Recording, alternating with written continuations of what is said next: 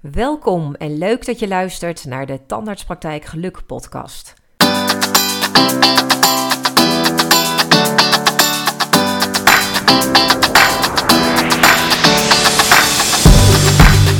Mijn naam is Marcia van Wermerskerken en met deze podcast ga ik jou als tandartspraktijkprofessional inspireren om zoveel mogelijk werkgeluk te realiseren.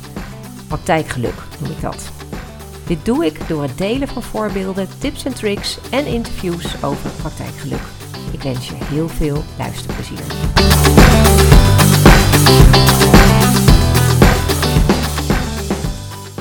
Ja, daar gaan we weer. Een nieuw jaar, 2024 alweer.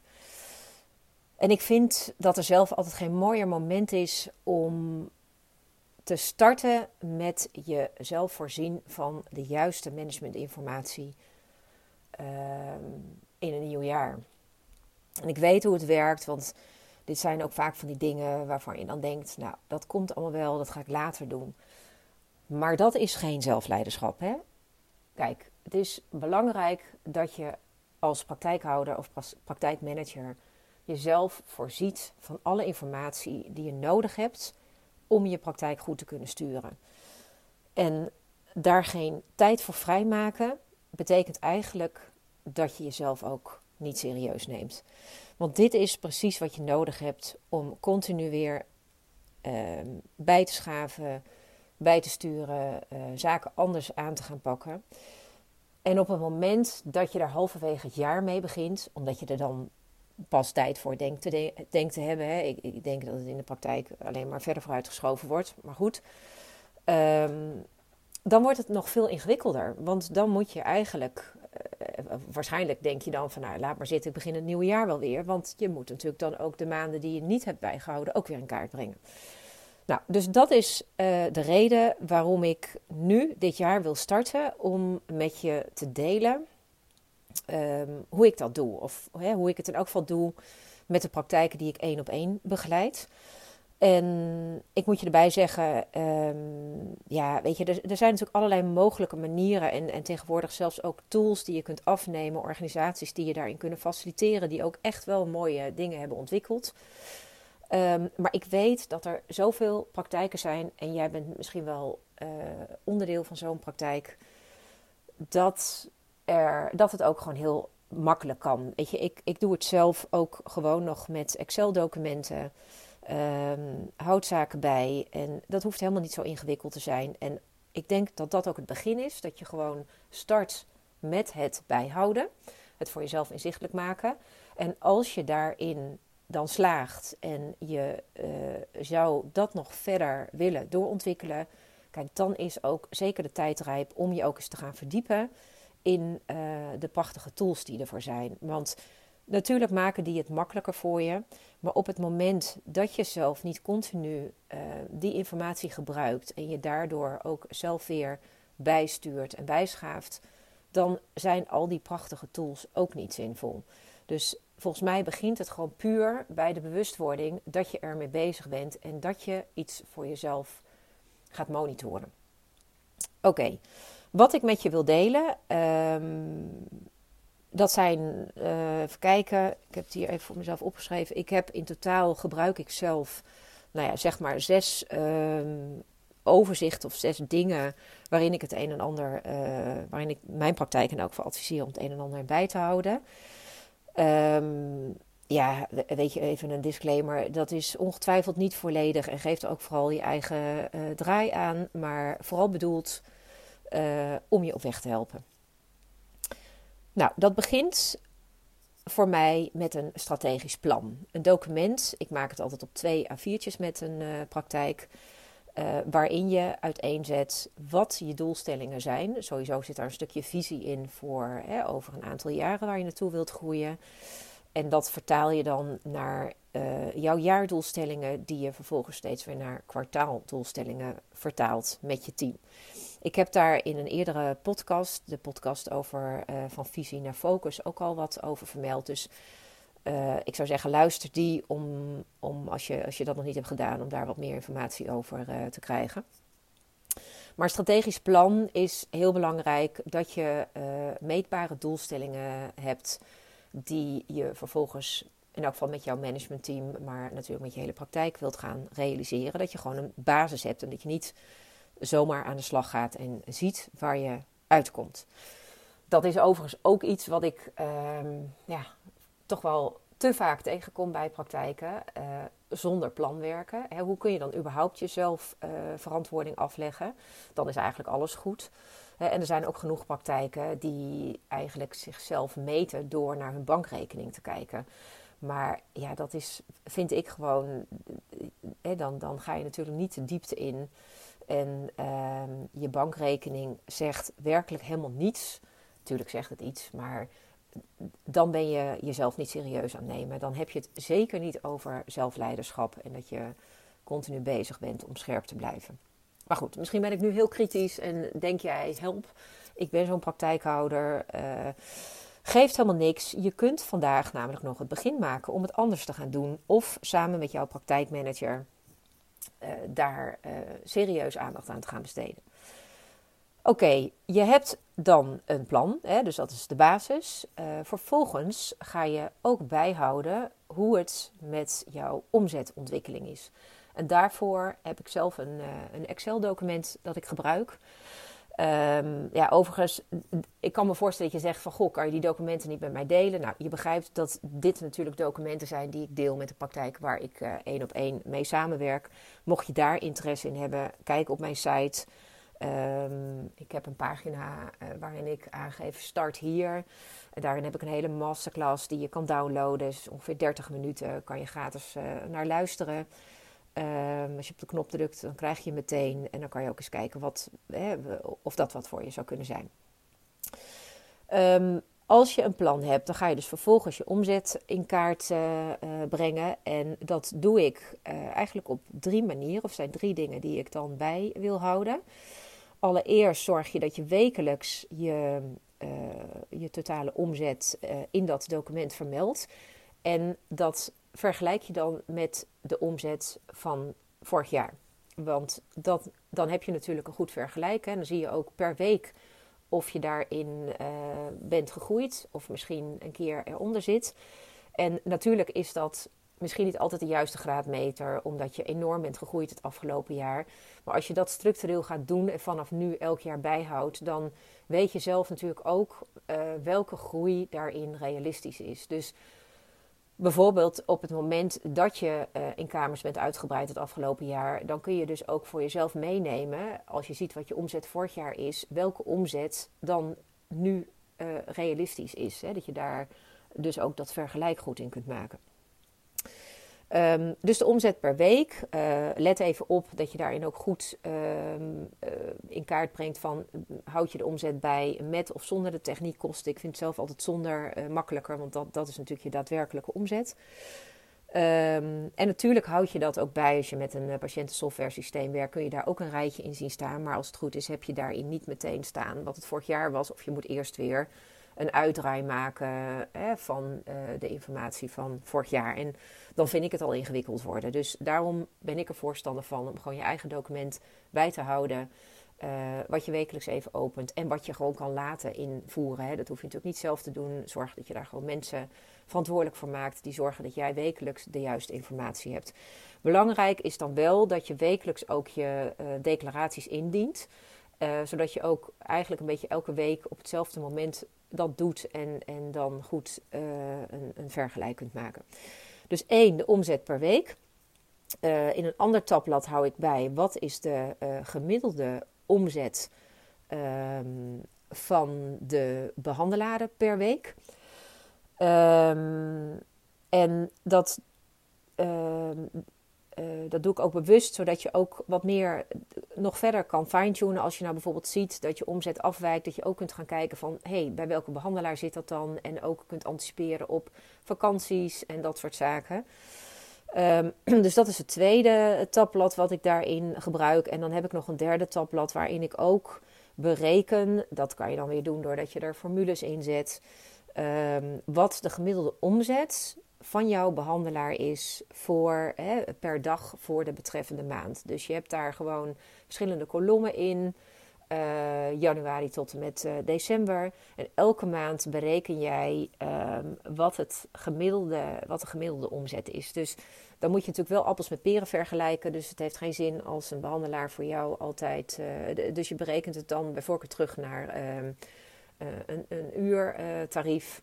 Of dat je wel zegt van nou, ik, ik reken het terug naar een dag. En een dag is dan bijvoorbeeld 7 of, of 8 uur.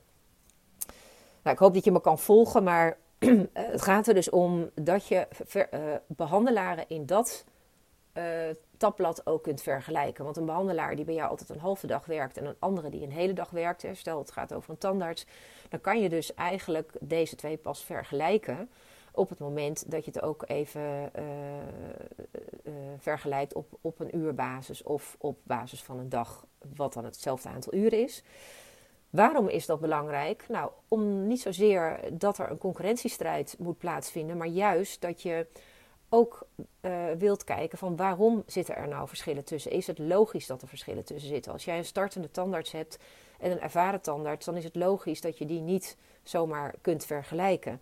Maar je, op het moment dat je twee min of meer gelijkwaardige uh, tandartsen hebt qua ervaring en qua soorten behandeling, dan is het natuurlijk best interessant om te zien van hé, hey, als daar een verschil tussen zit, waar komt dat door en hoe kan ik misschien zorgen dat ze uh, ook van elkaar leren of dat jij daar zelf misschien nog wel van leert. Hè. Het komt ook heel vaak voor dat ik zie dat praktijkeigenaren zelf lager zitten dan hun eigen behandelaren. Um, nou ja, kijk, als praktijkeigenaar is het natuurlijk ook goed om sowieso naar declaratiegedrag van jouw uh, behandelaren te kijken. Want het komt zo vaak voor dat je ook ziet dat ze toch een stukje missen of dat je misschien, misschien ziet dat ze op een bepaalde manier declareren waar jij zelf niet achter kunt staan. Ehm, nou, allemaal dingen die natuurlijk belangrijk zijn om te monitoren. Dus resumerend, waarom houd je dit bij? Nou, ik denk dat je al wel begrepen hebt, eh, of al merkt als ik erover vertel, hoe belangrijk het is. Uh, of, waarom je dit doet. Juist om zeg maar op het moment dat zaken opvallen, dat je meer de diepte in kunt. Dus dat je bijvoorbeeld zegt van nou, ik ga toch ook eens uh, kijken naar um, een uitdraai of verrichtingen van mijn behandelaren. En kijken van zitten daar dan de verschillen in. Zodat je ook steeds meer kunt zorgen dat er in jouw praktijk op een bepaalde manier kwaliteit wordt geleverd waar jij hè, als praktijkhouder uh, uh, van vindt dat je die moet leveren met je team op een bepaalde manier. En natuurlijk heb je met ZZP'ers te maken, kan je daar, kun je die natuurlijk niet dwingen. Maar ik vind het heel normaal dat je natuurlijk met elkaar uh, wel een bepaalde kwaliteit wilt leveren uh, naar je patiënten. En met je praktijk ook bepaalde doelstellingen voor ogen hebt. Waar je toch met elkaar op een verantwoorde manier over in gesprek kunt gaan om dat zo te doen. En ja, hoe leuk is het als je daarin de tandartsen uh, kunt betrekken en ze ook van elkaar kunt laten leren. Um, dus dat wat betreft omzet. En uh, belangrijk dus ook dat je het verschil maakt daarin met het jaar ervoor. Misschien zelfs nog wel met meer jaren. Maar ik, ik denk, zeker als je start, dat het meer dan genoeg is uh, om een jaar ervoor erbij te pakken. Um, en um, wat wilde ik er nou nog meer over zeggen? Ik weet het even niet. Um, Nee, nou, schiet me even niet meer te binnen. Het volgende. Ik houd ook, ik noem het zelf een scorecard bij. En dat is een, ook weer een Excel-document waarin um, ja, je eigenlijk bepaalt van welke dingen vind ik belangrijk om mezelf ook over te informeren. Nou, dingen die ik er bijvoorbeeld op heb staan, uh, en, en je kunt daarin onderscheid maken dat je bijvoorbeeld zegt van nou, ik wil bepaalde zaken wil ik per week in kaart hebben. Er zijn zaken die ik per maand in kaart wil brengen en misschien zaken per kwartaal of, of zelfs op jaarbasis. En je zult gaan merken dat op het moment dat je dat ook inzichtelijk maakt en daar dus ook veel meer op aan het sturen bent, dat dingen ook um, nou, natuurlijk sowieso beter gaan lopen, hè, inzichtelijker worden. En dat je bepaalde dingen die je misschien bij aanvang op weekbasis monitort, zelfs los kunt laten en naar maandbasis of misschien zelfs wel per kwartaal kunt gaan trekken. En dat vind ik zelf ook gewoon het leuke van het sturen. Hè? Het meten is weten. Um, dat het helemaal niet zoveel tijd hoeft te kosten. Het gaat je uh, eigenlijk op een gegeven moment, als je dit consequent doet en, en daar op de goede manier mee bezig bent, gaat het je tijd schelen. En kan je ook, ehm, omdat het steeds makkelijker wordt, ook weer andere uh, mensen in jouw team daarin betrekken of een rol in geven die dat zelf ook leuk vinden om te doen. Um, wat neem je dan mee op zo'n scorecard? Nou, om je voorbeeld te geven, uh, zaken waar je mee zou kunnen beginnen, om ze in het begin in elk geval op weekbasis te monitoren, is dat je bijvoorbeeld gaat kijken naar het aantal in- en uitschrijvingen. Um, ik zelf um, adviseer praktijken ook om echt beleid te maken op hoe ga je om met in- en uitschrijvingen. Dus dat je ook echt een, een, een protocol, zeg maar, een werkinstructie hebt van hoe doe je dat. Uh, en dat je dan op weekbasis ook een paar, uh, uh, ja, hoe noem je dat? Even een paar eh, inschrijvingen en uitschrijvingen checkt. Een paar, um, nou, kom even niet op het woord, maar even een paar casus eruit haalt om te kijken van zijn die dan ook op de manier ingeschreven of uitgeschreven zoals we dat onszelf, hè, zoals we dat hebben afgesproken met elkaar. Dus dat is iets wat je dan kunt bekijken. Um, ja, en dat is natuurlijk wel weer meer werk als je het elke week moet doen. Maar als, dat, als je dat in het begin vaak doet, dan zie je dat het op een gegeven moment ook goed gebeurt. Omdat mensen weten dat het, dat het toch op gezette moment is gecontroleerd wordt. En dan houd je het, als dat goed loopt, gewoon bij het monitoren van de aantallen.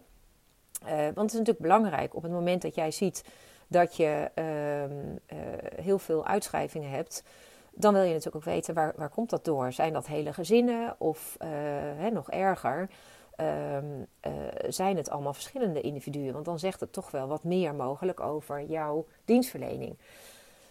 Doordat je daarin duikt en dus ook gaat bepalen welke redenen je vastgelegd wil hebben. En dit doe je natuurlijk in je eigen patiëntensoftware. Hè. Daar kun je normaal gesproken altijd in aangeven uh, welke reden je, je, je wilt kunnen vastleggen. Um, nou, bijvoorbeeld is het natuurlijk belangrijk op het moment dat mensen een klacht hebben, of dat ze ontevreden zijn over de dienstverlening, of dat ze. Um, en, en, en, iets wat natuurlijk helaas voorkomt, hè, mensen uitgeschreven worden omdat ze overleden zijn. Nou, daar zit natuurlijk een groot verschil in. Op het moment dat jij vijf uitschrijvingen hebt omdat mensen zijn overleden, ja, dat is natuurlijk heel anders dan op het moment dat je vijf mensen hebt die ontevreden zijn over je dienstverlening. Dus je haalt daar zoveel interessante informatie uit, um, waar je ook weer op kunt gaan monitoren. Nou, datzelfde geldt ook voor de inschrijvingen. Uh, belangrijk om goed bij te houden van hoe wordt een inschrijving gedaan. Nou, volgens mij net al genoemd. Um, andere zaken die je op je scorecard opneemt, uh, de stoelbezetting.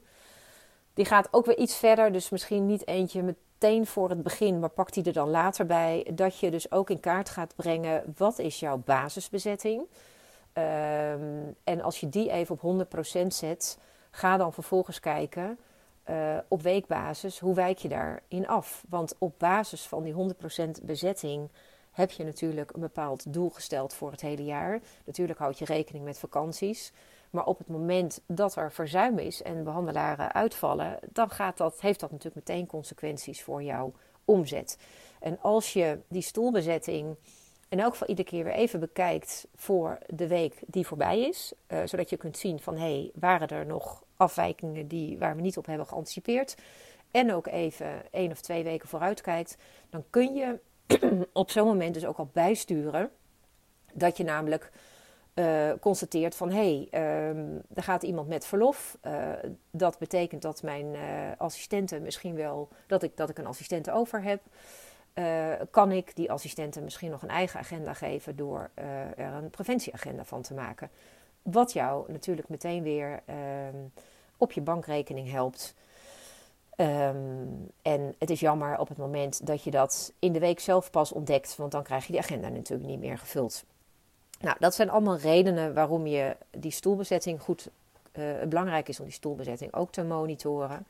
Een ander punt voor je scorecard is de C90.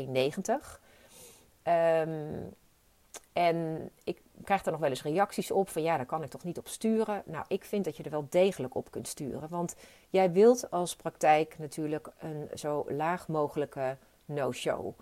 En daar heb je jouw patiënten in op te voeden als je dat nog niet hebt gedaan. Dus zorg dat je heel duidelijk bent, dat je ook daar weer duidelijke beleid opmaakt voor jouw praktijk, hoe jullie daarmee omgaan, zodat iedereen in jouw praktijk daar ook de patiënt op een hele vriendelijke manier over kan informeren. En bijvoorbeeld ook een brief stuurt op het moment dat iemand zonder bericht niet is komen opdagen om te zorgen dat jouw patiënten dat in de toekomst niet meer zullen doen. Um, nou, door ook daar weer een check te doen, in het begin wekelijks, van wordt de, die procedure ook nageleefd zoals ik die uh, voor ogen heb? En zo niet, dat je daar natuurlijk met je mensen over in gesprek gaat.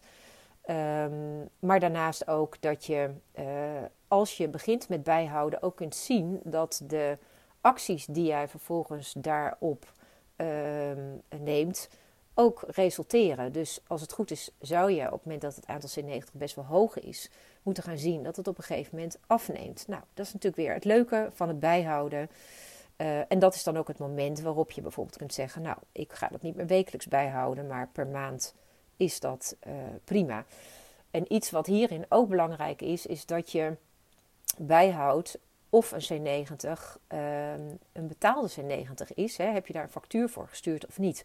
Dat is ook nog wel eens iets wat uh, op het moment dat je dit bij gaat houden echt resulteert en je gewoon duizenden euro's per jaar uh, kan gaan opleveren. Want op het moment dat jouw team er eigenlijk te gemakkelijk mee omgaat en denkt van ach, nou ja, het is heel sneu, laat maar zitten um, ja, dan zijn ze die van jouw portemonnee. En het is goed om daar eens bij stil te staan. Van wat zijn nou de momenten waarop je gewoon echt het heel plausibel vindt dat er een factuur de deur uitgaat.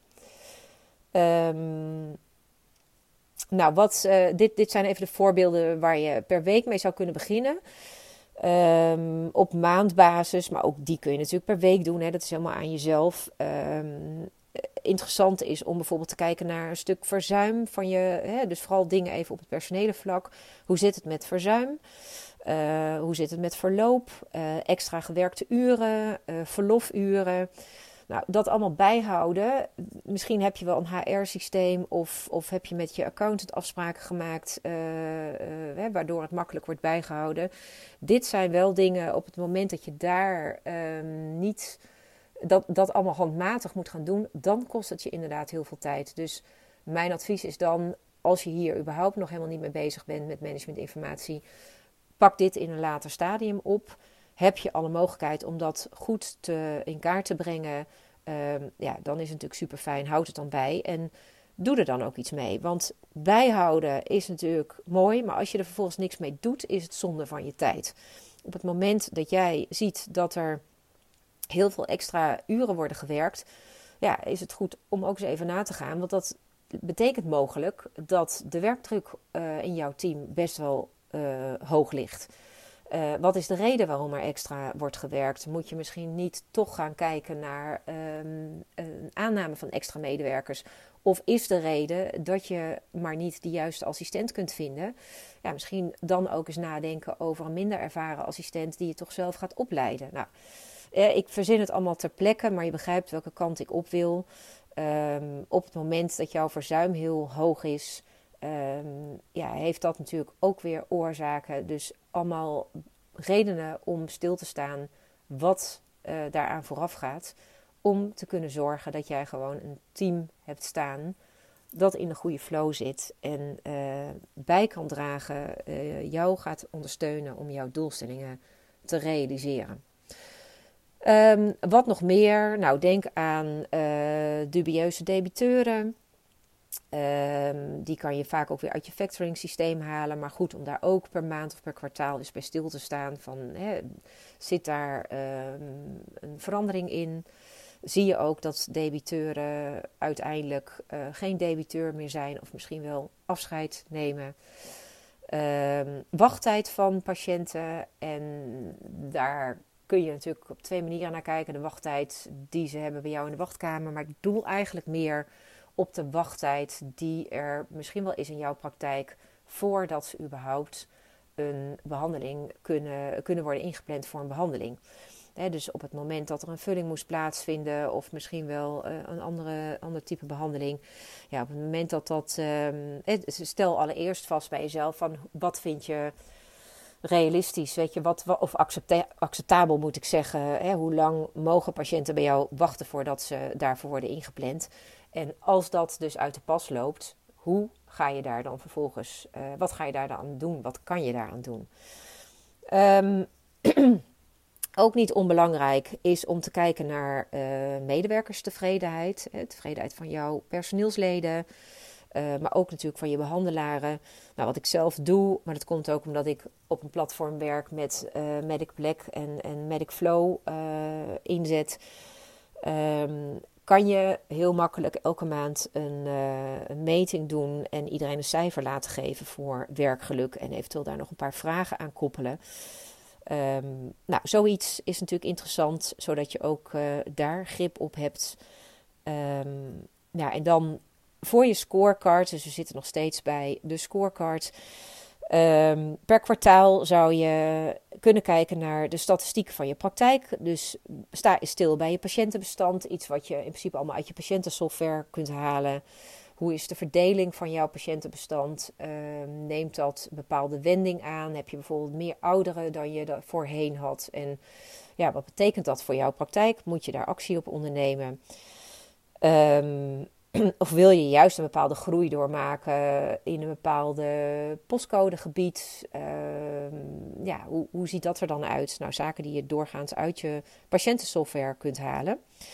Um, en verder misschien ook interessant om eens te kijken naar het kostenplaatje voor jouw praktijk. Dus um, dat is weer iets wat je met je, uh, de informatie die je van je accountant kunt kijken. En zeker ook interessant om goed uh, afspraken te maken hoe de resultaatrekeningen ook, of de resultaten, uh, de, de, de boeknummers, zeg maar, ik zeg het even verkeerd, maar je begrijpt wat ik bedoel, hoe dat in kaart wordt gebracht, zodat je ook um, daar meer inzicht in kunt krijgen en hoe ook dat weer verandert ten opzichte van andere jaren. Is er bijvoorbeeld um, zeker interessant. Ik heb, ik heb zelf een praktijk gehad die is, is gaan kijken naar de voorraad van een, uh, een praktijk. En zag dat er gewoon enorme bedragen aan voorraden werden uitgegeven. En ook best vaak uh, weer zaken werden weggegooid. Nou, zonde natuurlijk. Dus op het moment dat je daar gewoon eens een aantal zaken onder de loep neemt en gaat monitoren. Dus ga vooral niet alles tegelijk aanpakken. Maar kijk gewoon eens naar uh, posten die misschien voor jouw gevoel de spuigaten uitlopen. En ga daar eens een tijdje op monitoren om te kijken wat er gebeurt. En wat je eraan kunt doen om daar ook weer in bij te sturen. Um, Oké, we hebben het nu gehad over hè, belangrijk dat je een strategisch plan maakt. Dat je vervolgens bij gaat houden uh, hoe het met de omzetontwikkeling eruit ziet. Uh, houd een scorecard bij en begin dus vooral met een paar dingen hè, die jij belangrijk vindt. En breid dat in de loop van de tijd uit. Luister deze podcast nog eens terug om te kijken wat je volgende keren kunt gaan oppakken. Um, nou, als vierde, um, zorg dat je een overzicht maakt voor de overlegmomenten. Hè, noem het een overlegplanner. Die je dus ook vervolgens kunt delen met je hele team. Dus ga juist nu in januari voor het hele jaar een planner maken waarin je alle soorten werkoverleg die voor jouw praktijk belangrijk zijn, in kaart brengt. En uh, de data al vastlegt. Want ik weet zeker dat, dat je misschien nu wel te maken hebt met dat je vaak achter de feiten aanloopt en denkt van shit, er is weer van alles gebeurd, moet een overleg. Maar wanneer dan? Personeelstekort, geen idee. Eh, personeel dat klaagt dat het weer een avonduren moet. Op het moment dat jij het al vooruit plant en dus rekening houdt ook met dat je hier en daar toch eens ook een stuk van de agenda afblokt. Um, en het onder werktijd kan doen en het dus minder pijn doet, dat je geen afspraak hoeft af te zeggen allemaal redenen om het nu te doen. En het voor het hele jaar inzichtelijk te maken dat iedereen er rekening mee kan houden. En ook niet meer kan komen met een excuus van ja, sorry, maar ik had al wat anders. Want een overleg is natuurlijk toch vaak uh, een moment waarop je hele team bij elkaar wilt hebben. Ook de mensen die op dat moment misschien niet werkzaam zijn. Dus juist voor die mensen is het heel fijn als ze vooraf al weten waar ze rekening mee moeten houden. Um, in elk geval de werkoverlegsoorten. Nou, ik ga nu even niet op in welke je allemaal hebt, maar het zijn natuurlijk verschillende uh, vormen voor verschillende rollen in jouw praktijk. Um, maar neem daar, als je dat al, uh, uh, als je dat kunt, is het ook verstandig om ook al na te denken over voortgangsgesprekken. Hè, vorige podcast ging over de feedbackgesprekken. Nou, dat je dat soort momenten ook al plant. Hè, ook om dezelfde reden, als je het nu allemaal al vastlegt, dan kun je daar veel makkelijker rekening mee houden met het plannen ook van de patiëntafspraken. En het scheelt ook weer, dit is ook een hele interessante, dit scheelt ook heel veel tijd voor jouw receptieteam. Want hoe vaak gebeurt het nu niet dat ze weer een agenda moeten uh, afboeken, hè, patiënten moeten afbellen. Ga eens na hoeveel tijd dat kost uh, en hoeveel geld dat jou dus kost, dat ze dat keer op keer moeten doen. Op het moment dat je dit voor bent, hebben zij en veel meer, hè, is het gewoon leuker om aan de receptie te zitten en dat je niet alleen maar met, met slecht nieuwsgesprekken bezig bent, want dat is het natuurlijk wel voor een receptioniste. Um, dat kun je allemaal voorkomen en het scheelt jou ook gewoon geld in jouw eigen portemonnee. Uh, vergeet niet om dat overzicht te delen. Hè. Als je het digitaal maakt, kun je daar dus heel makkelijk um, uh, kun je dat uh, elke keer even weer rondsturen. Zeker als er wijzigingen zijn, stuur je weer een nieuwe versie. Of je maakt er een drive versie van waar iedereen toegang toe heeft. Um, als vijfde overzicht. Ik vind het zelf altijd heel belangrijk. Stimuleer de praktijken waar ik één op één mee werk. Om met een managementoverzicht te werken. Managementoverzicht omdat nou ja, de praktijken waar ik mee werk, die hebben eh, doorgaans minimaal zes kamers. Dus hebben vaak een, eh, hebben sowieso een praktijkmanager. Um, eh, dus het MT, het managementteam, bestaat uit meerdere teamleden. Wekelijks hebben ze een overleg. En in dat overleg werken ze steeds, uh, of, of uh, vraag ik ze om te werken ook weer in een document waarin ze hun acties bijhouden. Dus de voortgang kunnen bewaken van de acties die ze, um, eh, waar verschillende, en, en aan elke actie dus ook één iemand te koppelen die verantwoordelijk is. Nooit meerdere mensen, want dat maakt dat niemand zich verantwoordelijk voelt. Dus wekelijks bepaal je weer in je MT-overleg wat zijn de zaken uh, die door wie moeten worden uitgevoerd. En dat zijn dan niet zaken die wekenlang open mogen staan. Nee, dat zijn echte zaken die de volgende week ook afgevinkt zijn. En natuurlijk zijn dat acties die allemaal bijdragen aan het realiseren van je doelstellingen. Dus dit is echt een document waardoor je elkaar accountable houdt. Want je spreekt natuurlijk niet voor niks af dat je bepaalde doelstellingen wilt realiseren gedurende het jaar. En natuurlijk per kwartaal weer wat daarvan um, uh, daadwerkelijk ook voltooid moet zijn. Dat houd je dus wekelijks bij in een overzicht. Um, en helpt dat je ook om heel inzichtelijk te maken waar sta je, waar loop je uit de pas en wat is er nodig, hoe kan je elkaar ook helpen om dat alsnog te realiseren. Um, ja, en ik vind het altijd fijn om daarin ook in kaart te brengen in een apart tabblad. Wat zijn de issues? Waar loop je tegenaan? Eh, zodat je ook als je de mogelijkheid hebt in een overleg om daar nog aandacht aan te besteden, altijd meteen paraat hebt welk issue kunnen we nog tackelen. Um, en dan als laatste, uh, het lukt me nog steeds niet om een uh, podcast minder dan een half uur te laten duren, maar um, wees gerust, uh, die gaan er in de toekomst ook komen.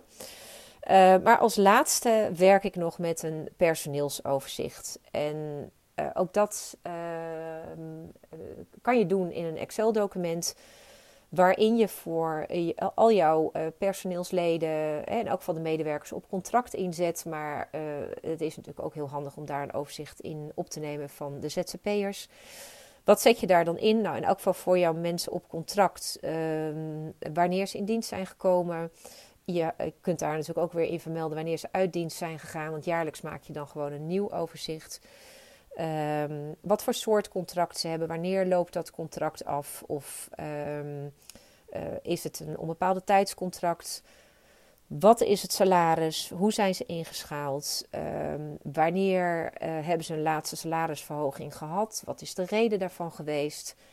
Houd erin bij um, welke, hoe het zit met de bekwaamheden. Uh, bijvoorbeeld of uh, assistenten wel of niet bekwaam zijn om röntgenfoto's te maken, anesthesie te geven, et cetera. Uh, of ze de bekwaamheidsverklaring ook hebben getekend, ook een belangrijke.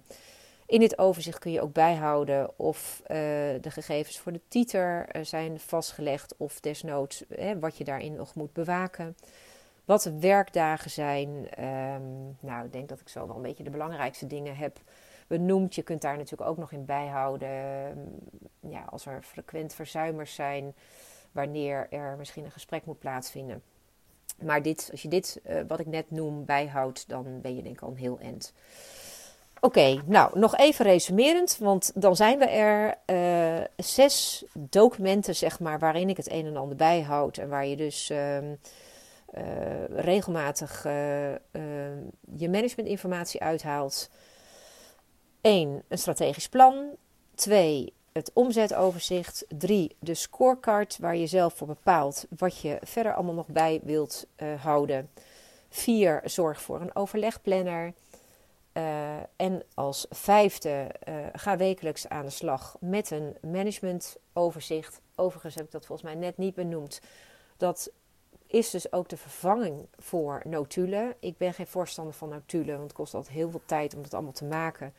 Juist een overzicht voor het management dat je per kwartaal uh, maakt. Hè? Want als je het elk kwartaal weer even met een nieuwe begint, mocht je dan een keer een document op de een of andere manier delete of kwijtraken, dan ben je niet het hele jaar kwijt. Um, dus stop met die notulen, ga met zo'n document werken. En als laatste dan nog het personeelsoverzicht. Nou, ik hoop dat jou dat weer um, de nodige informatie heeft gegeven en dat jij het nieuwe jaar goed kan gaan beginnen. Uh, heel veel tegelijk. Dus ik ben al heel blij als je hier een klein stukje van, uh, van oppakt. En denk je nou van, jongen, jongen, um, ik moet echt nog heel veel doen voor mijn praktijk. Ik heb daar uh, ondersteuning bij nodig. Weet dat ik die, dit soort trajecten uh, bied. Hè, dus praktijken een heel jaar uh, begeleid om echt een enorme slag te maken. Om er een identiteit van te maken, zoals ik altijd zeg. Hè, een, een, jouw praktijk te laten staan als een huis. Ehm, check mijn site en um, kijk even naar de masterclass die onder start hier staat. En vind je het interessant? Nou, vraag een gesprek met mij aan. Een mooie dag en tot de volgende keer. Superleuk dat je luisterde naar de Tandartspraktijk Geluk podcast. Vergeet je niet om je te abonneren en een review achter te laten. Wil je meer inspiratie over praktijkgeluk? Connect dan met mij via LinkedIn of bezoek mijn website www.dentines.nl. En let op, Dentines is met dubbel S. Is er een onderwerp waarmee ik jou kan inspireren? Laat het mij weten. En ook als jouw tandartspraktijk misschien wel een mooie inspiratiebron is voor deze podcast. Wie weet is het praktijkgeluk van jouw praktijk straks te beluisteren als interview in mijn volgende podcast. Mijn naam is Marcia van Wermerskerken. Dankjewel voor het luisteren en tot de volgende keer.